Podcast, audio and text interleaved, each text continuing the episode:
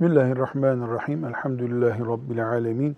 Ve sallallahu ve sellem ala seyyidina Muhammedin ve ala alihi ve sahbihi ecma'in. 334. hadisi şerifteyiz.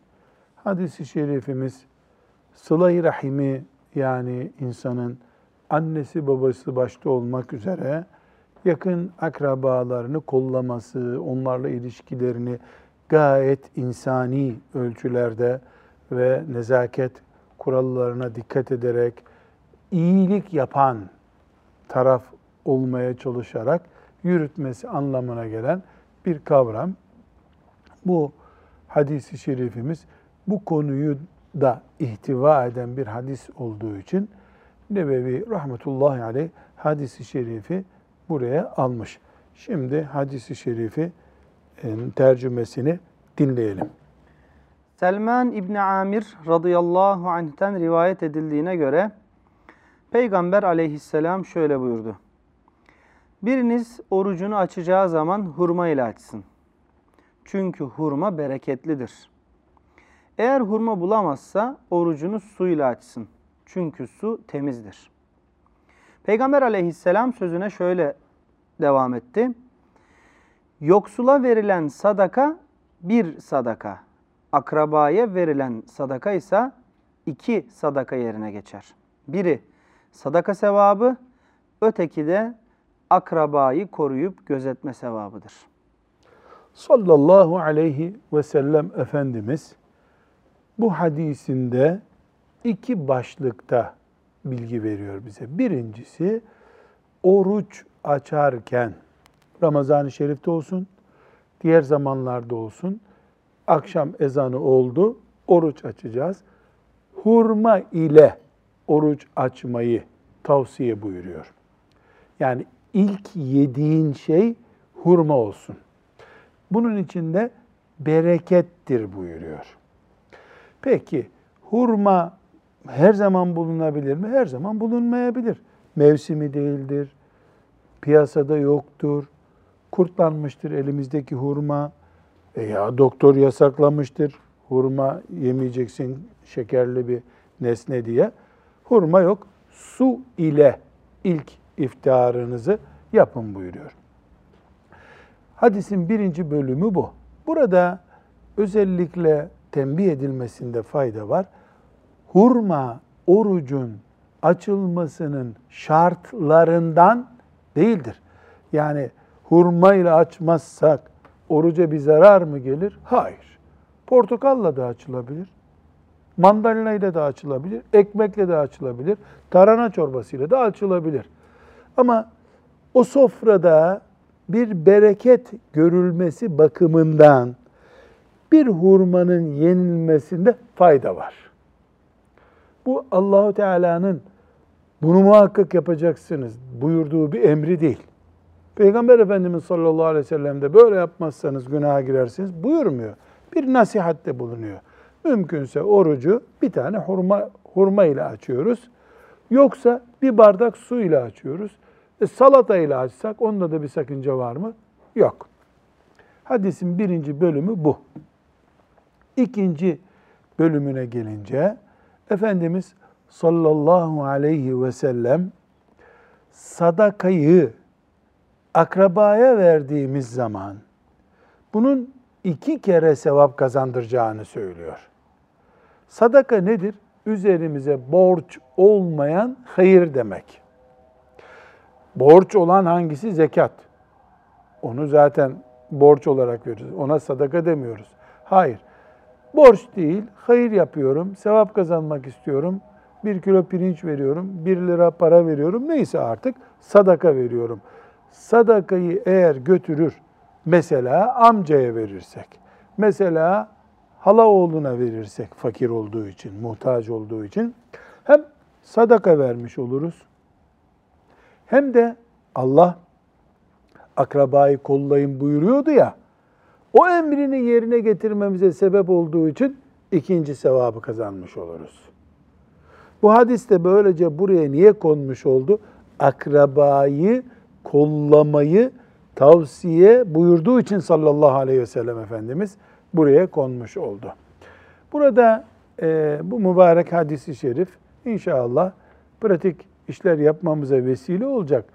E, ama bereket kelimesi geçiyor. Bu bereket kelimesine bir izahatta bulunalım. Bereket elle tutulur bir şey değildir. Bereketi şu şekilde e, tarif edelim. Bir aile düşünelim. Beşer kişilik iki aile olsun. Beş kişi bu aile, beş kişi bu aile. Hepsinin kiloları aynı, örfleri aynı, yiyecekleri aynı. Beş kişilik yemek yapılıyor. Mesela yarımşar kilo pirinçten yemek yapılıyor. Bereketin bulunduğu evdeki sofraya oturanlar, gözleri ve karınları doymuş kalkıyorlar o sofradan. Aynı şartlarda, aynı gramajlarla hazırlanmış bereketin bulunmadığı sofrada ise ya gözleri doymuyor ya karınları ağrıyor. Çünkü bereket elimizdeki yemeğe, elimizdeki içeceğe, kullandığımız zamana, aile ilişkimize, arkadaşlığımıza, her şeye manevi güç katar. Mesela 80 sene karı koca yaşamış, fakir fukara oldukları halde hiç huzursuzluk görmemiş yuvalar var. Ömrünün bereketini görüyor. Evliliğinin bereketini görüyor. Evlenip 3 ay sonra mahkemeye gidenler bereketsizlik yaşıyorlar. Bereket manevi güçtür. Şöyle benzetme yapacağım Hafız Salih. Ya inşallah yanlış olmaz. İyi anlaşılsın diye söylüyorum. Benzincilerde benzin, mazot koyduğun zaman katkı maddesi satıyorlar bir de. Ya böyle küçücük bir yarım litrelik bir tüp abi e, katkı katkı verelim mi diyor. Ya ne işe yarıyor bu katkı? E, mazotun ayrını görürsün diyor. Yani ne oluyor? Buradan 1 liralık 2 liralık bir şey veriyor sana. Araba diyor daha fazla e, masrafsız olur. Yani daha iyi kullanılır. Performans artar. Performans. Bereket, yani la teşbih ve la temsil deniyor böyle bir şey işte. Ama bu bereketi nereden alıyorsun? Gidip de marketten ya da camideki kırtasiyeciden satılmıyor. Bunu sen sebeplerine yanaşıyorsun, Allah veriyor sana. İşte sofrada bir hurma bulunması iftar edildiği zaman böyle bir berekettir. Aslında o tek başına bir hurma ne doyurur ne aç bırakar. Ama Peygamber sallallahu aleyhi ve sellemin sünnetine uydun mu sen? O uydun sünnete diye Allah sana bir bereket verir. Tıka basa doyduğunu anlarsın. Gözünde doyar, karnında doyar. Fakat bir şeyi unutmayalım. Mesela zemzem suyu var değil mi? Zemzem suyu bizim için kutsaldır. Mübarek bir sudur. Hurma, bu bildiğimiz Medine hurması abdestsiz tutulmayacak kutsal bir şey değildir. Bir kutsallığı yok bunun. Evet, Peygamber sallallahu aleyhi ve sellem bunu seviyordu, yiyordu. Başımızın gözümün üstüne onu merhem gibi gözümüze süreriz. Ayrı bir mesele. Ama biz abdestsiz tutulmaz, günahkarlar yemez diyecek kutsal bir yiyecek değildir hurma. Ama Resulullah sallallahu aleyhi ve sellem hurma ile iftar edin buyurdu ya. Biz onu hurmayla tutarız. Bundan bereket görürüz. O emrine uyduğumuz için de sünnet sevabı kazanırız. İkisi arasında fark var. Yani Müslümanların kutsal yiyeceği hurmadır dedik mi yanılırız. Nimetlerden bir nimet diyoruz. Nimetlerden çok güzel bir nimet. Peygamber Efendimizin mübarek parmaklarını değdiği bir nimet. Aynı şey mesela kabak içindir de bal kabağı var ya. Efendimiz sallallahu aleyhi ve sellem onu severdi. E şimdi bal kabağı yiyen cennete girecek diye bir şey yok. Onu buldu, sevdi. O sevdiği için biz de severiz ayrı bir mesele. Sevmeyen ama suç işlememiş oluyor. Sevmeyen suç işlemiş olmaz. Hurmayı doktor yasakladı diyelim. E dünyada bizim imandan nasibimiz kalmadı. Doktor hurma yemeyeceksin dedi diyecek halimiz yok herhalde. Evet 335. hadisi şerifimize gelelim şimdi. İbn Ömer radıyallahu anhuma'dan rivayet edildiğine göre şöyle dedi. Çok sevdiğim bir kadınla evliydim. Babam Ömer o kadını beğenmiyordu. Bu sebeple bana onu boşa dedi. Ben de boşamak istemedim. Bunun üzerine Ömer radıyallahu anh Peygamber aleyhisselama gelerek durumu anlatmış. Resulullah sallallahu aleyhi ve sellem de o kadını boşa diye emretti. Belki okuyunca anlaşılmamıştır. Bildiğimiz Ömer radıyallahu anh. Oğlu Abdullah'ın hanımını yani gelinini beğenmiyor. Bu beğenmiyor sözü tabi. Yani kadın olarak yüzünü gözünü beğenmiyor manasında ahlakını beğenmiyor, geçimini beğenmiyordu. Oğlu Abdullah da aksine kadına tutkun, sevdiği bir kadın. Ömer ne yapıyor? Bunu boşa oğlum diyor. Ben de boşamıyorum diyor oğlu. Efendimiz sallallahu aleyhi ve selleme mesele intikal ediyor. Boşamasını emrediyor. Ahmet bin Hanbel rahmetullahi aleyh ümmetimizin büyük müştehitlerinden biri. Birisi gelip ona diyor ki aynı böyle bir şikayette bulunuyor. Ee, babam boşamasını istiyor vesaire gibi. O da gerekmez oğlum diyor. Yani baban dedi diye karını boşaman gerekmez. Çocuk da Ahmet bin Hanbel'e diyor ki rahmetullahi aleyh ama diyor işte Ebu Davud'da hadis var ya diyor ya da Tirmizi'de e, işte bu hadisi söyleyerek yani Resulullah sallallahu aleyhi ve sellem madem baban emrediyor boşa dedi diyor Abdullah. Çok net bir cevap veriyor. Oğlum diyor senin baban da Ömer olduğu zaman öyle yaparsın. Şeriatımızda bir insana babası veya annesi bu kadını boşayacaksın dedi diye boşanma emri yoktur. Dinimizin böyle bir emri yok. Bu neyin örneği? Ömer'in basiretinin, ileri görüşünün örneği ki Efendimiz sallallahu aleyhi ve sellem olayı dinleyince Ömer'in haklı olduğunu düşünüyor. Bir daha bir gidip de Efendimiz'e babam böyle diyor diyecek bir halimiz yok. Dolayısıyla hoca efendidir babam, alimdir ayrı bir mesele. Bir kadının boşanma kararını verecek bir durumda değildir. Böyle bir emir gücü yok babaların, annelerin. Ne var peki? Oğlum bu kadın şu işi yapıyor. Bu da sana şöyle zarar veriyor. Bu bize göre bir boşanma nedenidir. Haberin olsun. Deme hakkı var. Anne olarak, baba olarak. O zaman da evlat düşünür. Hakikaten annem babam doğru söylüyorlar der. İstişareler sonunda birilerine gidip sormalı gene. Hele hele bizim Anadolu'da olduğu gibi işte kaynanayla gelin tartıştılar diyelim. Akşam çocuk eve geliyor. Şimdi akşam gelmeye de gerek yok zaten. Kaynana hemen oğlunu telefondan arıyor. Ya beni oğlum mezara koy ya da bu gelini babasının evine götür. Bu sözü söyleyen ahirette çok zorluk çeker. Çok ama. Bir yuva yıkmak bu kadar kolay bir şey değil. Orada bu duruma hemen itaat eden evlat da ahirette çok zorluk çeker. Çok hem de. İş en iyi ihtimalle tahkim heyetine, mahkemeye intikal etmeli. Böyle her boşa dendiğinde e, boşanma söz konusu olursa bu dünyada evli kimse kalmaz. Yani dinimiz bizi böyle ortada başıboş bırakmıyor. Burada Ömer nasıl yaptı bunu? Ya bu Ömer Raşid halife. Sıradan biri değil. Efendimiz sallallahu aleyhi ve sellem buyurmuyor mu? Ben peygamber olmasam Ömer olurdu. Bundan daha büyük işaret olmaz. Evet. Bu hadis-i şerifi de niye buraya getirdi Nevevi? Sıla-i Rahim'in bir örneği bu. Evde bu tür tartışmalar oluyor. Evlat babayı teğet geçmemeli gibi getirdi. Ama bunun da bir ölçüsü var şüphesiz. Evet 336. hadisi şerifimizi okuyalım. Ebu Derda radıyallahu anh rivayet ediyor. Bir adam ona gelerek şöyle bir soru sordu. Ebu Derda kim? Ashab-ı kiramın ileri gelenlerinden değil mi? Benim bir karım var. Annemse onu boşamamı emrediyor. Ne yapmalıyım? Ebu Derda radıyallahu anh ona şu cevabı verdi. Ben Resulullah sallallahu aleyhi ve sellemin şöyle buyurduğunu işittim. Anne ve baba cennete en ortadaki kapıdan girmeye vesile olur. Artık sen o kapıyı ister bırak, ister elinde tut.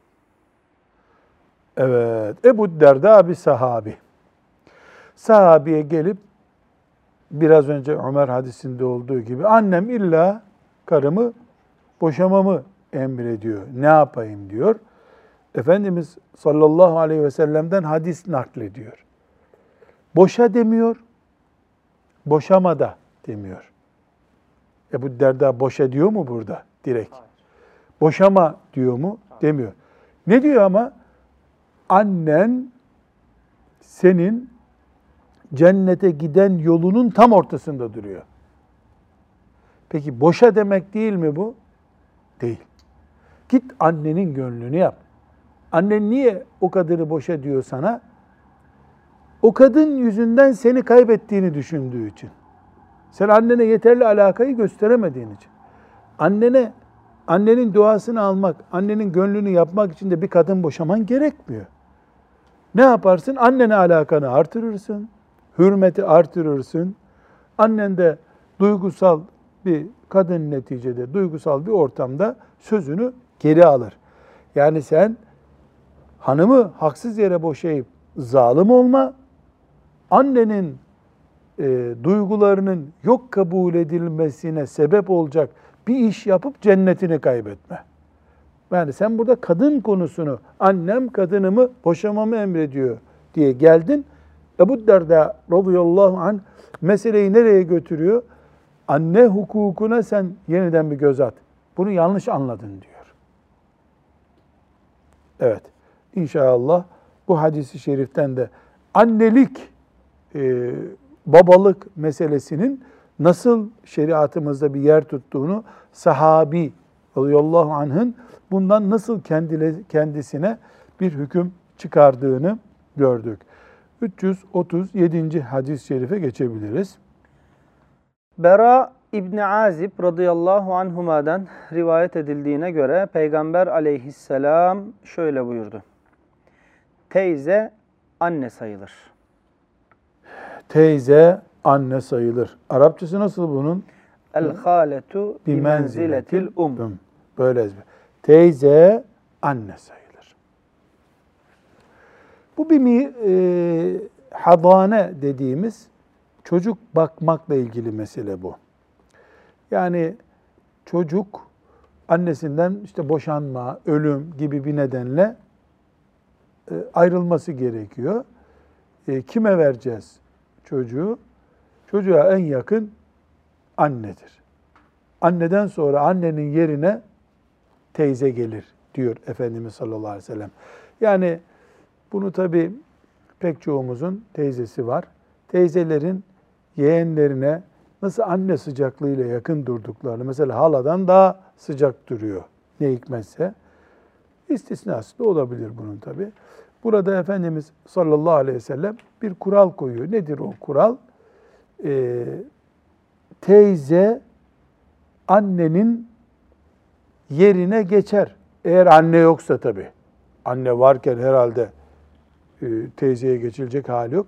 Yalnız bu çocuk bakmakla ilgili konuda kural kabul ediliyor. Mirasta mesela annenin payı teyzeye verilir diye bir şey yok. Hukuki bir boyutu yok bunun. Mesela teyzeye e, diyelim ki annenin nafakası evladın üzerinde değil mi? Teyzenin nafakası yeğenin üzerinde mi? Değil. Yani hukuki boyutu yok bunun. Duygusallık anlamında çocuğa şefkat göstermede annenin yerini tutabilecek biri kimdir? Teyzedir. Hadis-i şerif sadece bu bölümüyle e, bu şekilde önümüze çıkıyor. Evet, e, şimdi burada 472. sayfada ki hadisi şerifi e, Amr İbni Abese'den okuyalım Salih Hafız. Orada da bir not var. Evet. Amr İbni Abese diyor ki Mekke'de radıyallahu anh Mekke'de peygamberliğin ilk günlerinde Peygamber aleyhisselamın huzuruna vardım ve ona sen kimsin, necisin diye sordum. Kimsin, necisin böyle arkadaşa sorar gibi soruyor. Peygamberim diye cevap verdi. Peygamber ne demek dedim. Beni Allah gönderdi dedi. Seni hangi görevle gönderdi diye sordum. Akrabayı koruyup gözetmek, putları kırmak ve Allah'ın bir olduğunu belirtip ona ortak koşulmaması gerektiğini anlatmakla görevlendirdi dedi. Evet. Bu Müslim'deki bir hadis. Bundan ne çıkıyor? Demek ki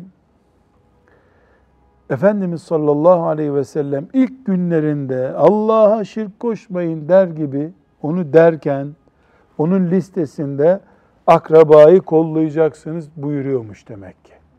Onun için Nebevi bu hadisi şerifi de buraya koydum. Şimdi biz kaç hadistir e, Sıla-i Rahim'i okuyoruz. Sıla-i Rahim'le ilgili e, kurallar koyan hadisleri okuyoruz. Burada bu Sıla-i Rahim yani ana baba başta olmak üzere yakın akrabayı sahiplenme ve bunu samimi yapmanın bize getirdiği belli kurallar oldu bu hadislerin toplamından. Mesela bencillik İslam'da yok. Müslüman bencil, ben eksenli olmaz. Ya ne olur? Ümmet olur. Ümmeti biraz küçültür.